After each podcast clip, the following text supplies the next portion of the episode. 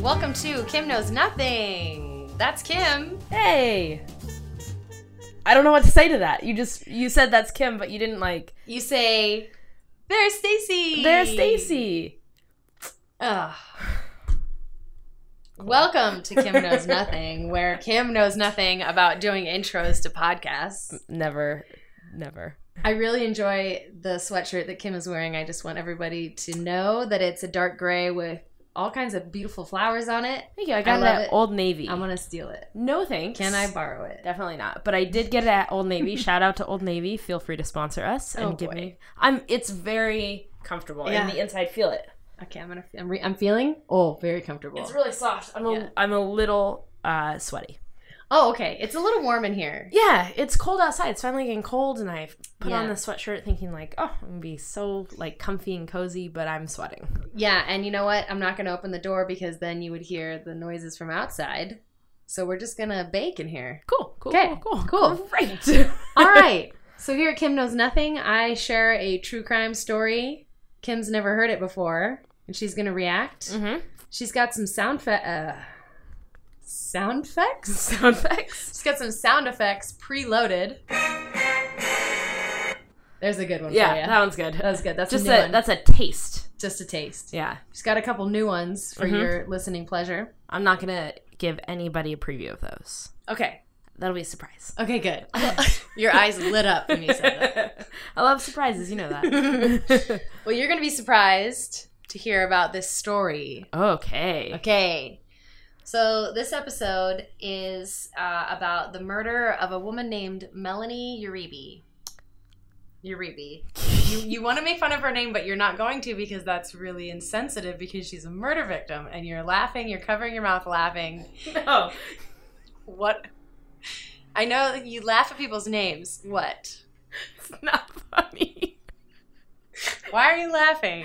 I'm crying. Oh god. oh my goodness. I'm not laughing. I'm Okay. not laughing. That'd be terrible. Listen, when I saw her name spelled out, I thought it was Uribe, U R I B E. But then Okay. I heard it pronounced by well, I listen. When I did Okay. my research, I watched some vids, I read some things. Okay. So I heard wh- the lead investigator on the case pronounce her last name Uribe, so that's what I'm going to go with. Here's okay, but here's what I'm gonna go with. Okay. And this is a, a theory that I've been working on for about seven years. Oh, wow. okay, must be real. Which is that like that person was just guessing. And immediately when you said that No. we don't know that though. He's and the I'll lead tell you investigator on the case. He knew her family members. maybe. of course. But let did. me tell you my uh, this is a very real thing. And I this is a theory I came up with as an adult. Okay. So this is an adult brain thinking these thoughts. Okay. I don't think we know. You can't even. I don't think we know what color dinosaurs were. Oh, okay. So that's going real deep. We're just guessing. We're Okay, no, no, no. I just assuming. no. I have asked this question before. They could have been purple. Well, I asked my husband, who you know, Never. Which husband though? the first one. Oh, okay. okay. That's not a funny He's joke. very smart. So when he tells me things, I don't even look it up to double check it because it's got to be true. He said that there's all, there's all kinds of science behind them knowing what their the color of their skin was. I think they could have been purple. that's totally true. They could have been straight up unicorns. We don't know. We don't know. Anyways, that was serious tangent. Anyway, also I read an article. I read the headline of an article that said that T Rexes, perhaps. You read the headline. Yeah. I got all the information I need. As soon as I read it, I said that makes sense. I held on to this information and I just tell other people like it's a fact. right. I think T Rexes were more a water dinosaur than land dinosaur because if you think about like Their arms are They're- good for swimming. No, they're not. They're so short. Mm-hmm. No, but they're like they can wade. No. water. Okay, think about how does a dinosaur? they're how does so a bottom heavy. T-Rex- They're bottom heavy. I know, but how does a T? They didn't drown. How does a T Rex like kill its prey? They can't even put their little cute little hands up to their little tiny well, their big mouths. They can't do that. tiny mouth. Kim, that theory has so many holes in it. I need you to hit the drawing board on that. Okay. Also, you can't just read headlines. And I like that you're trying to make it sound like you read things because we know that you only watch movies and TV. I read headlines. So don't try to drop in that you read. quote, That was a unquote. fact ripped from the headlines. Literally. Literally. yeah. Literally. Yeah. All right, back to it. Cool. Okay. Okay. So, Melanie Uribe, Okay. she was a 31 year old nurse from Los Angeles. Oh man. Okay, so we are LA. I was having People. a really good day. Listen, this is going to be close to home, literally. Okay. Okay. Melanie was born Melanie Lynn Poole on September 9th, 1948, in Los Angeles. And by 1980, she was 31 years old and she had been divorced and was a single mom of an eight year old son. Oh man. We don't know much about her life. I wasn't able to find much about her early life, but this is what we know. Okay. And she was working as a nurse at Pacoima Memorial Hospital in San Fernando, California. Oh jeez. Ah, jeez. um, okay, so as you know, Kim. the look that you just gave me really I didn't like it. I'll be honest with you.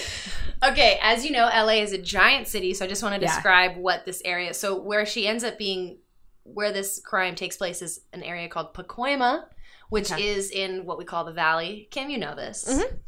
Um, and it's in the city of Los Angeles, but it's a small neighborhood, and it's at the foothills of the San Gabriel Mountains. So in this area, it's Be more specific. Talk Okay. to me like I'm a bigger dummy than you probably already think I am. Okay, so like a valley surrounded by mountains. To the Yeah, but, like- northeast, we have the San Gabriel Mountains with foothills. Okay, and it's a suburban area. Yeah, but like say other cities that are around it. oh, other cities that are around it. Well, it's Pacoima. San Fernando is actually its own city that's nearby there. Mhm. Burbank is nearby. We know where okay. that is. Yeah, yeah, yeah. Yeah. Obviously. So it's it's kind of like if you go north where of Burbank, where like Sun Valley is. It's Sun Valley, Oh. Pacoima, that area. Okay, cool. All right, I'm on I didn't know what board now. you were getting at. Like you wanted me to set the scene. More, I didn't. No, no, or- no. I just like you want to know where it is because you don't know. you don't know. Yeah, because I'm s- I don't know you like directions. Kim at knows all. nothing. Yeah. Literally. Okay, so in this Okay. area, a lot of people have horses too because you're right at the foothills of the mountains. There's lots of trails and stuff. Um, and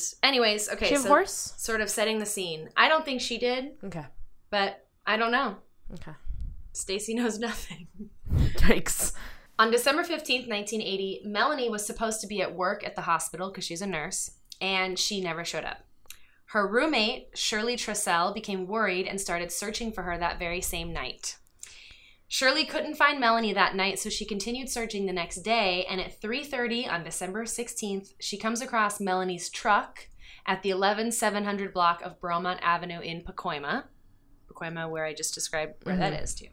At 4:30 that day, um, Sorry. How many days had she been missing? she had been missing just that since that last night. That's a good. That's a roommate. that's a good roommate for sure. She was like, and that makes that really paints for me a very nice picture of this very nice young lady. That, I think so. Like wasn't that listen, nobody deserves to be murdered. No. But this young lady obviously was responsible. She was a nurse. She came Yes. home yes, because her roommate was like, Where's my buddy? yeah, because Buddy's always on time. Yeah. Yep.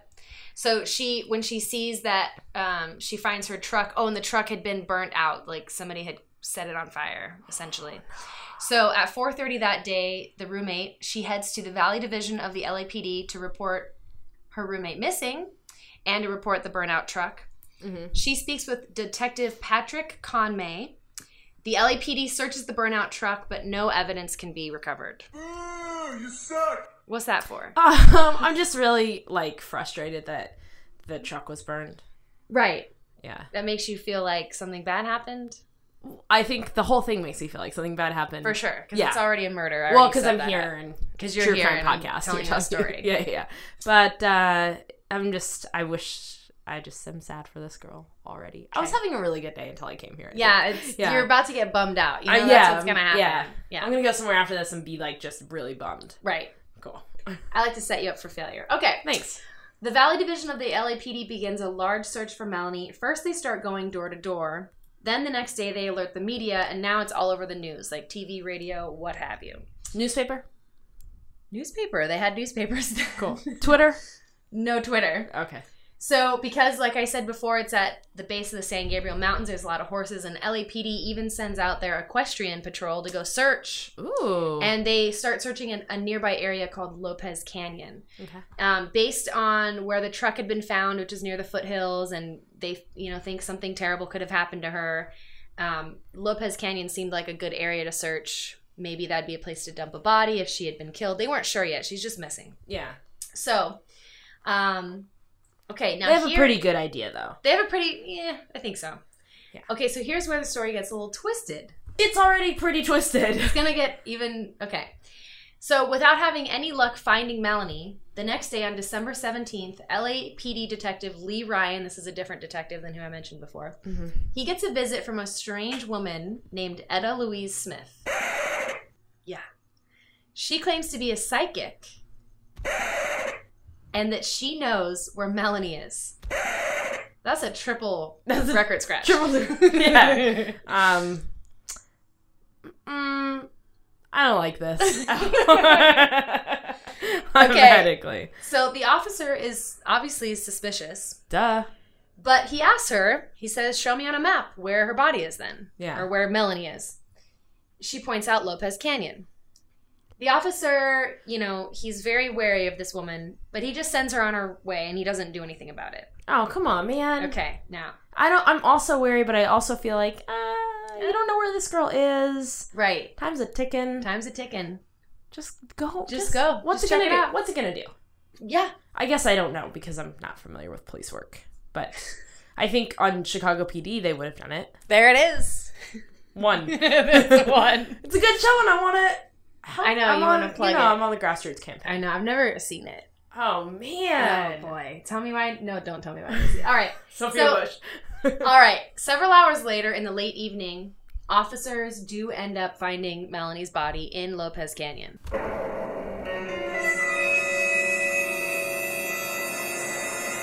I think that lady did it. So, okay, the detective who first spoke with Melanie's roommate, Detective Conway, he gets the call that there's a body's been found. Someone just found it. Well, the the police found it. Why did they go there? They were searching that area already. So Detective Conway goes up there. He takes a look at the body. She's nude. She still has on white nurse's shoes. Um, she has significant trauma to the head, clearly indicating that she's been murdered. And it's definitely Melanie Uribe. This is really bumming me out on a lot of different personal levels. I know. just want why you to why know. is it personal? Well, my mom's a nurse. Oh, yeah.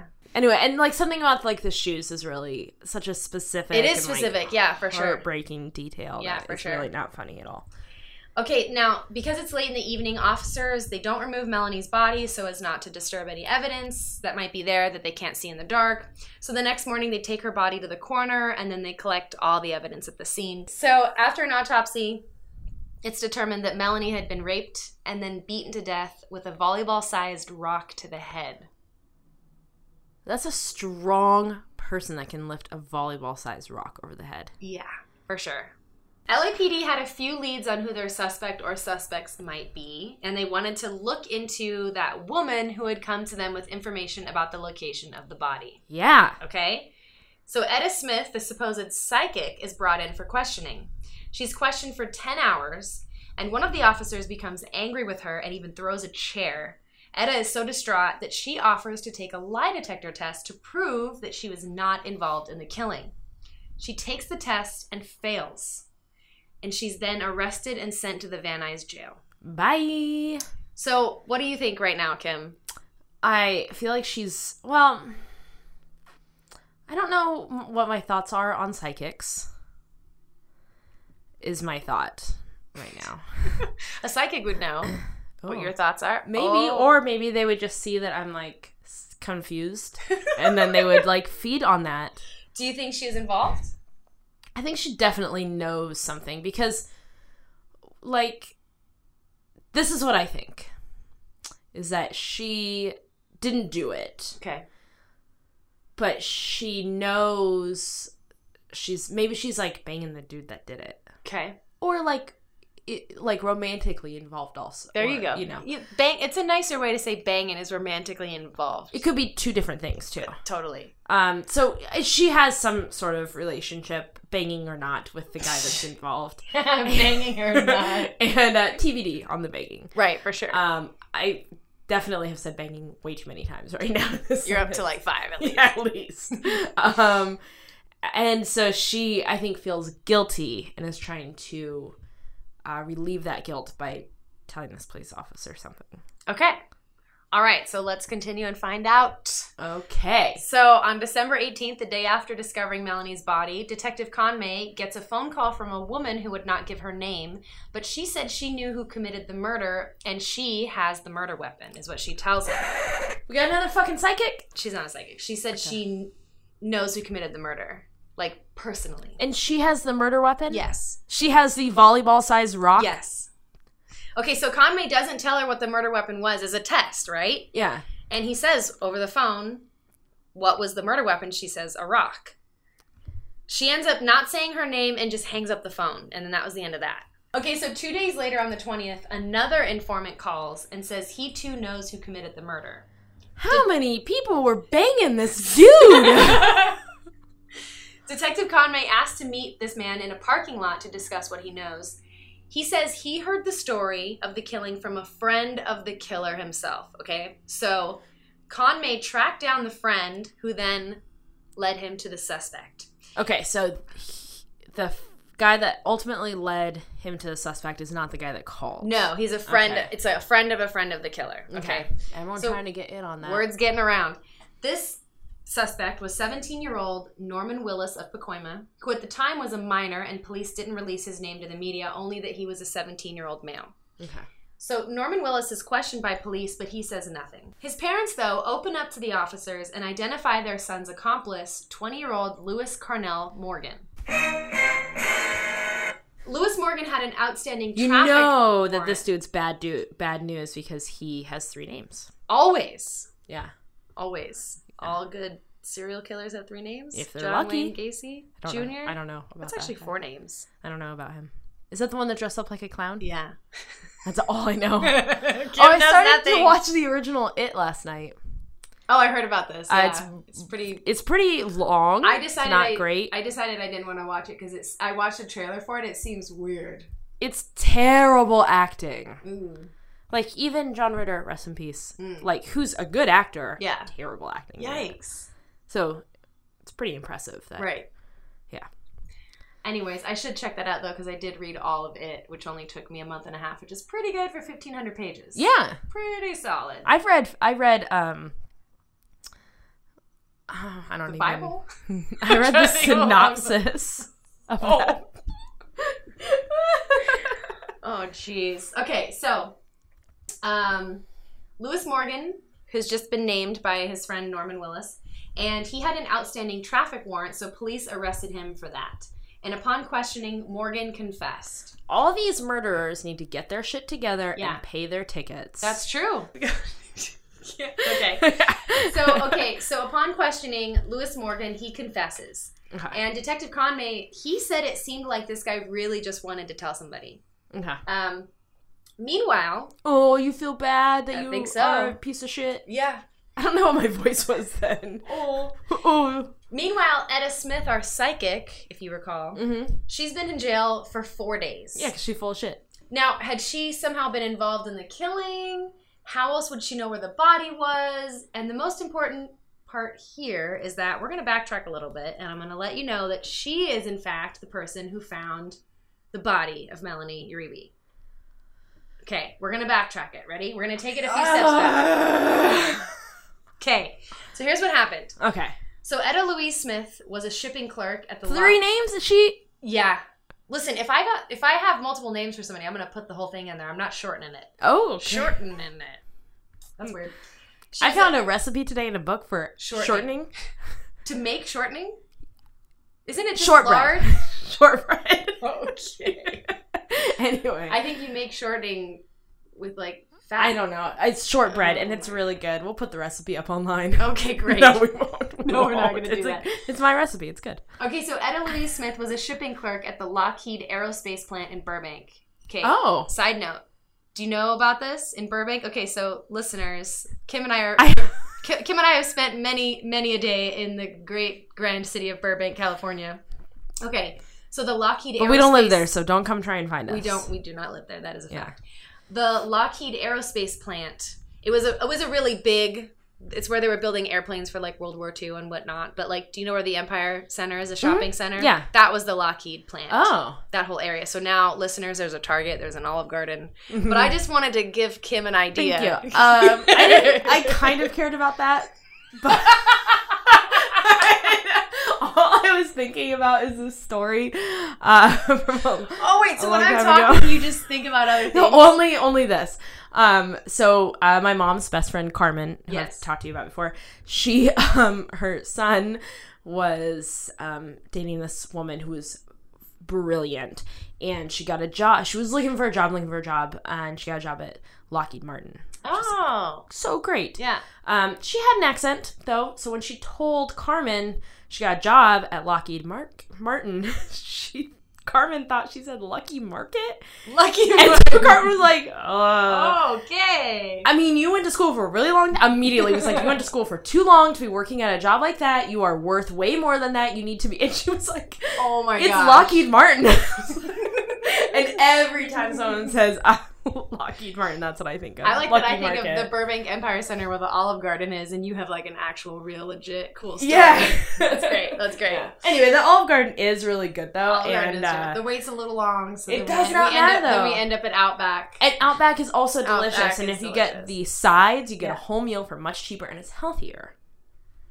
because you get the broccoli. Shout out. Shout out To to, Olive Outback. Garden and Outback, and, Outback. they're both welcome to send us gift cards. Yes, they are. And Thank you in just advance. Send us at uh, kimknowsnothing.com slash contact, and you can get right in touch with us. Uh, Okay. So, Etta Louise Smith, working at the Lockheed Aerospace plant, Mhm. she was at work listening to the radio and she heard that the police were conducting a house to house search for a missing woman. Etta claimed that all growing up, she had psychic abilities, knowing things that she couldn't have been able to know or seeing things before they happened. And she asked her mother about it, and her mother told her to never tell anyone about it. So that day, on December 17th, which was two days after Melanie had gone missing, at about 3 p.m., when Etta was listening to the radio, in that moment she heard house to house search. Etta thought, almost as if someone was saying right to her, she's not in a house. And then she could see it, like it was a video or a movie, or she could just see it very clearly in her mind. She could see this woman in Lopez Canyon. She didn't know if the woman needed help or what, but she just had this clear vision she could see the canyon, a curve in the road, and a dirt path leading to Melanie and a hill behind her. And Etta, Etta, Etta decides that despite always keeping her psychic abilities to herself, she has to tell someone.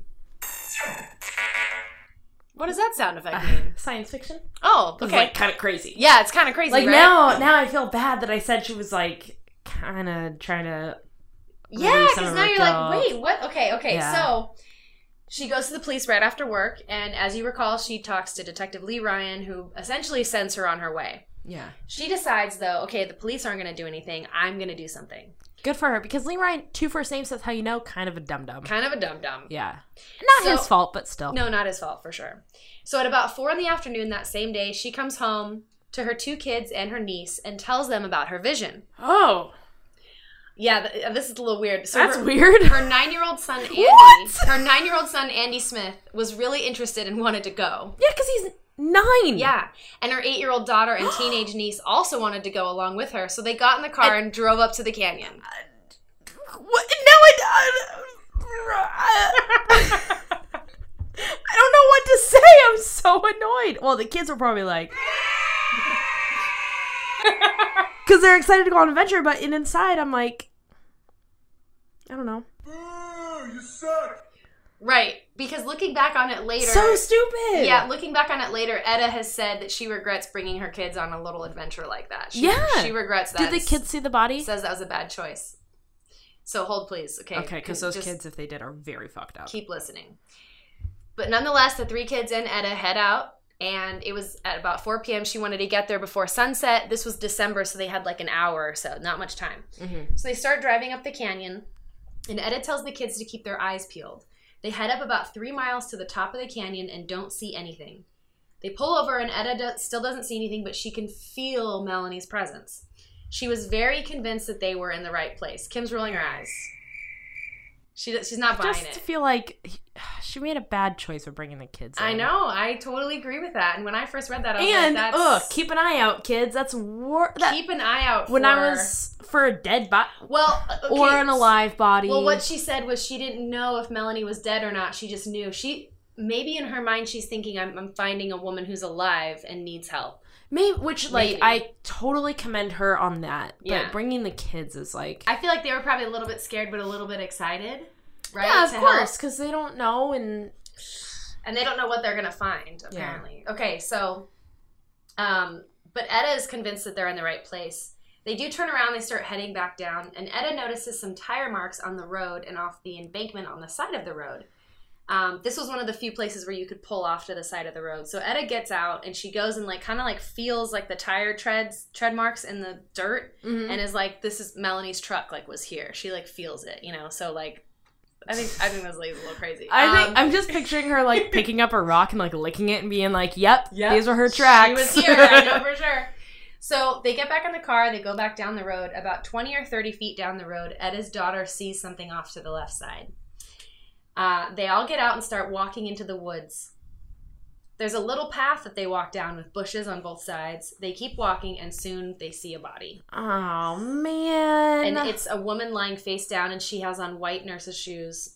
And they all immediately start running back to the car. They're just like, we're out of here. yeah, because yeah, Yeah, for obvious reasons Ugh. and they decide they're going to head right to the police station, right? But as they're driving down, an LAPD cruiser happens to be heading up the road. And so they flag him down and they let him know what they found. And he goes out and checks it out and says it's likely the body of the nurse, Melanie. Mhm. Um, so remember when I said that the police. you know what? found the her other body. Thing is that it really sucks that they're like, this poor woman. Something awful has obviously happened to her. Yeah, Uh, in addition to being murdered, right. and then like she's been here and like no one knows where she is, and she's naked in the ground, and then they Yeah. just leave her for longer than she needs to be left. That's true. You're talking about the overnight thing. Yeah, that that's what yeah. sucks even more is like, God, don't Yeah. do that to her. She's already like, she's Yeah. naked. I know. Just I don't know. I I feel know bad. nothing about this is good at all. yeah. Well, within a half an hour, officers are notified, and Detective Conway uh, he heads up to the site to determine if it's the body of Melanie, um, and that's how we ended up finding out that the police. Well, the police the police did find Melanie's body, and that's why I presented it to you that way. And Mhm. you know but they they had edda's help and so when you read the newspapers from that time and i went and i checked um, they never say they say that someone who is non-police like a volunteer found the body Yeah, because they don't want to say like a psychic. right for sure they're Yeah, never of gonna say course. that yeah for sure so That's why back then. Never mind. oh god Never mind.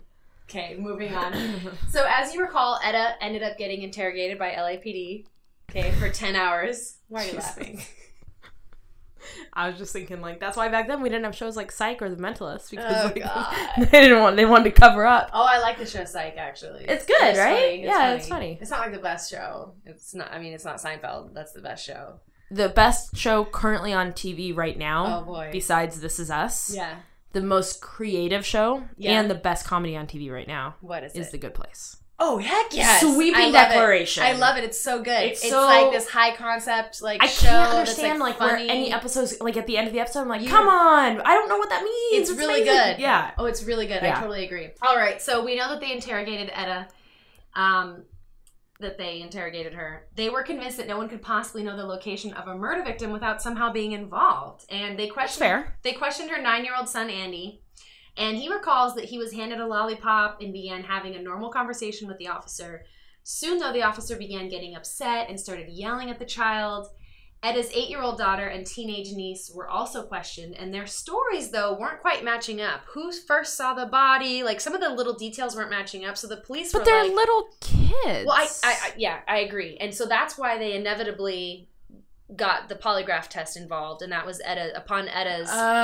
she wanted to do that because they were like, "We really don't believe you." She's like, "You don't believe me? Fine, put me on the polygraph." And then, but she failed it. Is the other thing that's a little bit mind-boggling. Yeah.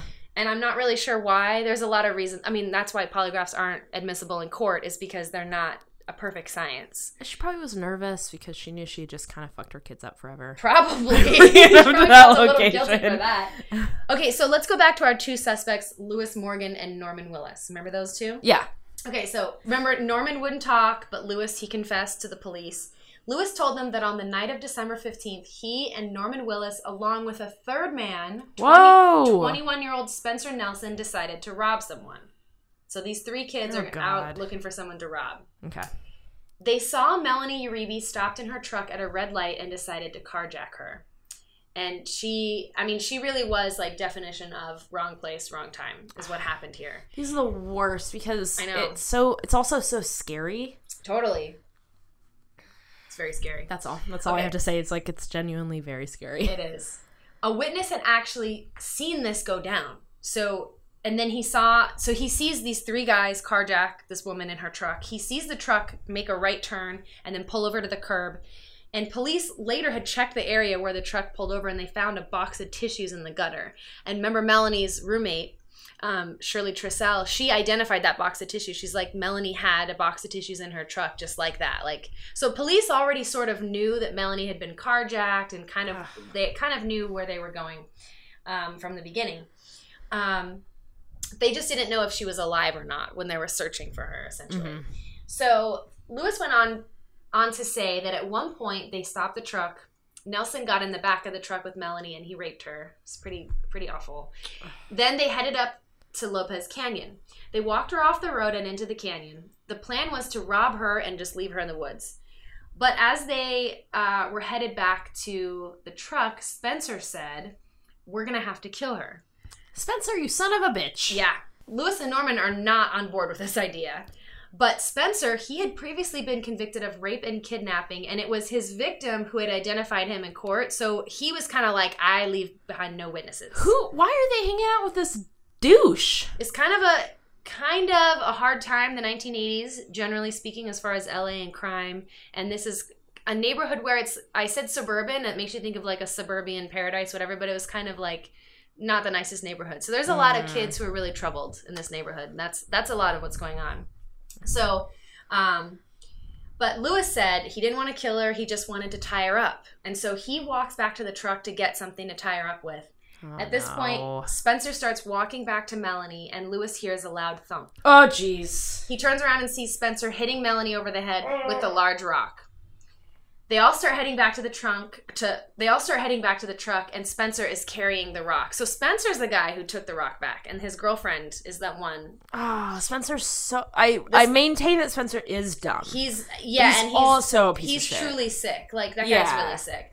So they drive back down the canyon and they drop Norman off first. Then Lewis and Spencer drive the truck to that spot on Bromont where it was later found, and they set the truck on fire. Lewis then takes.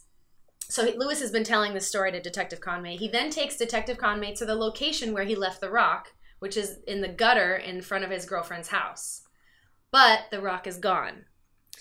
So now Detective Conway is thinking about that woman that called, and he's thinking that was uh, his girlfriend. So um, he, because he had just been taken to that house, he's like, Mhm. I'm going to just go knock on this door because I think that's the woman that called me. So Detective Conway knocks on the door, um, and she tells him. Uh, you know, I have the rock, but I have, but it's not here, and I have to go get it, and I'm gonna go by myself. And he's like, "That- "That's No. weird. That's weird." But he just trusts her. And twenty Bad minutes, idea. well, 20 minutes later, she comes back with a bloody rock in a pillowcase, what? meaning She's crazy. she's crazy. She's loon. she's a loon. so, but the story that um, that is being told to the detective right now, it sounds pretty airtight because we've got this confession, we've got a murder weapon, we've got the truck left where they said it, where he said it was, and everything's checking out, the timeline, everything. So what's going on with Psychic Lady in jail though, right? Because Yeah. she's been in there for four days. So and and during all of this, no one ever mentions any woman being involved. No one named Etta Smith. Like clearly she's not involved in this. Um, so on December 21st, 1980, after four long days, Etta Smith is released from the Van Nuys jail. Whew, just in time for Christmas. Just in time. Oh man, bummer. I know it's a. I'm glad it's not snowing. Look. I don't know what that means. That's like a separate side note item. I just feel like it'd be sadder. Okay. So going into the trial for the murder of Melanie Uribe, there was plenty of evidence to build a really strong case. You know, the three men, they're charged with murder, accessory to murder, rape, and kidnapping for robbery. They're convicted and sentenced to life in jail. Now, Etta Smith, our psychic, she claims she never received an apology or any kind of acknowledgement that the LAPD had made a mistake or wrongfully imprisoned her. Nothing. That sucks. Yeah, right? So, okay, now, um, so seven years later, in 1987, Etta decides, for whatever reason, I don't know why, for she took so long, she decides she's going to sue the city of Los Angeles. Good for her. So she felt she had been falsely well, arrested. I don't know. Well, yeah. And she had been humiliated by being strip searched and then left in a cell barefoot, deprived of food and water for 24 hours. In court, city attorney Michael K. Fox stood behind the LAPD. I knew you were going to react to this. No relation to Michael J. Fox. it's his brother. City attorney Michael K. Fox. Did you know the J in Michael J. Fox? It's his middle name does not have a J in it. It's just made up. He just added the J. really? Yeah, totally. Baller. I love it. It's He so can cool. do no wrong in my He's eyes. so like I good. love that He's so the much. best. I love him. Yeah. Okay, Michael K. Fox, city attorney. He stands behind the K stands for LAPD. cool. Does. No, he stands behind the LAPD and says, "quote Reasonable police officers confronted with reasonable beliefs, a string of bizarre, very suspicious circumstances, had sufficient legal probable cause to arrest Etta Smith." End quote. Um, and that detective that she had originally gone to, Lee Ryan, remember she went to him and he was kind of like, "Yeah, you're crazy." He comes in and he testifies on her behalf because he's Oh, like, wow. "She wasn't involved, and I'm going to stand behind her." Oh, now I feel bad I made fun of his name. I know. I knew you were going to regret that later. Um, so I, mean, I do a lot of things that people know I'm going to regret later. That's true, that's they true. just let me do it. I so. set you up. I set you Yeah. up. I'm going to quote the LA Times here as I talk about Detective Ryan's testimony, okay? Here we go. Okay. Quote. He said he said other detectives on the case told him that their commanding officer had ordered the jailing of Smith, who was white, because of her close association with blacks in the neighborhood where the nurse was kidnapped. The assailants, the three kids, were described by witnesses as being black men. The commanding officer, Captain John Salvino, thought Smith was, quote, withholding information or possibly protecting somebody because she cohabited, lived with a male Negro, Ryan testified. Ah. So they weren't just holding her because you can't know about a body and not. It's because the, those three kids, they had already had that tip from the witness that it was three black kids. And she lived with a black dude. And her son, I watched an interview with her son. He's black. So, like, I feel like they saw her as, like, oh, she's got to be connected because these kids are black and she, like, hangs out with black people, Ugh, essentially. that is disgusting. Yeah, it's pretty it's pretty stupid. All right, so but in the end, the judge did rule in Etta's favor, and it was up to the jury though to determine what her damages award would be, how much money she's going to get. Her attorney James Blatt initially he initially wanted seven hundred fifty thousand dollars, but the jury um, decided to award her twenty five thousand dollars for pain and suffering, which they picked that number because that was one year's salary for her. They figured that seems like a good number. Yeah. And then also another $1,184 for lost wages and attorney's fees. So that's, that's a total of $26,184. That's what she got. Okay. The jurors later said they felt Etta had experienced pain and suffering, but not extreme pain and suffering. So not really worthy of $750,000. But Yeah. She did get something. Okay. Um, okay, but so here, he, here is where I got confused, and I really tried to find an answer to this. Okay.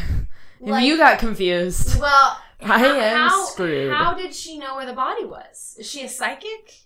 Do you okay? Here's my question, Kim. Do you believe in psychics? Well, oh boy, that's a yes. no, but I also don't believe in ghosts, but I've Yeah. definitely seen a ghost. okay, that means if I you know. say that, I know, but like when other people So tell then me you ghost have- stories, I'm like, you're kind of full of shit. But then I'm like, I and uh, there have been times where I've been like, that was a weird thing that I saw. It was probably nothing. But then like there have been two specific instances, instances, it's a instances, tough word, um, instances. that I have definitely been like that. There's no other way to explain that. Okay, but so I don't believe in ghosts. So when I say that I, I've seen things, but I would never call it a ghost because I don't believe in ghosts. I Mm. Right. would say that I was having a fever dream where I was hallucinating. Yeah, when I saw a man knock on the window and look down on me in the middle of my sleep. It was because I was hallucinating or dreaming. and see, like when you say that, I'm like, oh yeah, totally. You probably hallucinated that. but what if it was a? I mean, somebody else might say that was a ghost, but that's not. I don't think they'd say it in that weird voice, for sure. that was a ghost. Okay, so That's the That's my my laugh. Stacy That's laugh my one. laugh. Yeah. so Okay, so what do you think? How could she have known where this body was then? I don't know. That's weird. Okay, so authorities they have a theory. Okay, The lay it on theory, me. the theory being that she heard through neighborhood gossip about what had happened. Remember how everybody was telling everybody? Oh. Okay, now she lives in Pacoima at the time, which is a small neighborhood in LA. LA is a big city, but Pacoima is about seven square miles. It's relatively small, and she likely lived in that same neighborhood where these kids were living, and she probably just heard about it. Um, and after all, like I said, they were telling everybody. Everybody, remember the detective found a friend of a friend of the guy Yeah. who did it. Like, so it kind of makes sense that she just heard about it Okay. and then either didn't remember that she heard about it and was kind of like, wait, something's amiss, or she straight up lied and was like, I'm gonna try to look cool and call myself a psychic. I'm not sure, but that that theory makes the most sense to me because I straight up 100% do not believe in psychics. Okay. but you know, she's been she was on shows like Psychic Investigators, or like she Mhm. even went on like the Oprah show back in the day. She Good went for on. her. She did like a bunch of TV appearances just calling herself a psychic and where they would have like, you know, the couches loaded up with it's a bunch of psychics telling their stories. Yeah. You know, like I'm a psychic. I guess I'm just not sure. Sure. I'm just not sure. You know what I mean? Yeah. Like I, I don't know. I guess I don't know. Okay, so Kim, final thoughts. Um, I have a lot of thoughts. Okay. I'm very sad about my initial reaction to this woman's name. Etta Louise Smith, Yes. because you're like, she's obviously a killer. No, no, Oh. Melanie. Oh, Melanie Uribe. Oh, yeah. Yeah. I'm very sorry. Screw you, man. Right out of the gate. Uh, I Not know. cool. It's Not cool. Not cool. Not can cool. I can I get a sound effect here for that? Please? Um, yeah. yeah. Yep. That is. Hang It's a long one. I didn't realize. uh, that is every single person listening booing me because I definitely deserve it. Yeah, definitely. Um, I feel like kudos for that roommate. Yes. Good roommate. Really good roommate, and also just a reminder to everybody that like tell your friends when you're going places. Yeah. Smart. and if your friend or roommate or somebody that you know is supposed to be here, be proactive. Where are you? Call Yeah. them, see if you can figure it out, and then be proactive and say, like, this is a weird situation. I'm going to try and figure it out. Good for the roommate, I would say. Smart. Now Um, this is 1980, so I would say just put find my friends on your phone. Now Kim, you and I track each other. Yeah. So I knew when you were headed over here. I got an alert that when you left your house. Oh, that's very creepy. I totally. I listen. I just wanted to know when you'd be on your way, yeah. so I could get everything Did ready. you know? Did you get an alert that said, "Whoops, Kim forgot her laptop and has to go home and then come back"? No. well, I got Um, that alert because you told me. Yeah. So there you go. okay, you got a textual alert. yes. um i don't know just yeah like have have a buddy that knows where you are and then if you're the buddy that knows then be proactive about just like Shirley Trussell, mm-hmm. Roommate of the Year award. roommate of the year um and also like screw you 80s Yeah, the 80s were a rough for time. locking up this woman for interracial friendships and relationships Yeah, that's exactly totally. what it was and like definitely screw you 80s period Totally true. and also a little bit screw you 20, 2017 Oh, a lot screw you 2017 i want to actually double down on whoa, that whoa, whoa, whoa, whoa! just Getting heated. yeah Double down. um and oh this is for the roommate Oh, that's nice. yeah That's nice. and this is for um like all the twists and turns of the episode It's pretty good. It's a pretty good one. yeah All right. That's great. Signing off. signing off Another great episode. Nailed it. Um, just a reminder that you can find out more information about the episode on kimknowsnothing.com and then click on supplemental materials after you listen to this episode because Stacy did a killer job researching it. So all the links and everything that she did will be on there. And then you can follow us on Facebook, Instagram, and Twitter, all at Kim Knows Nothing, where we'll have uh, links you're gonna get you're gonna get information just go to those places you'll get information and uh, yeah you can contact us on the website also and that's all i got That's all we got. yeah all right i gotta go See you next week. Bye, Kim. okay Bye. bye that's i'm leaving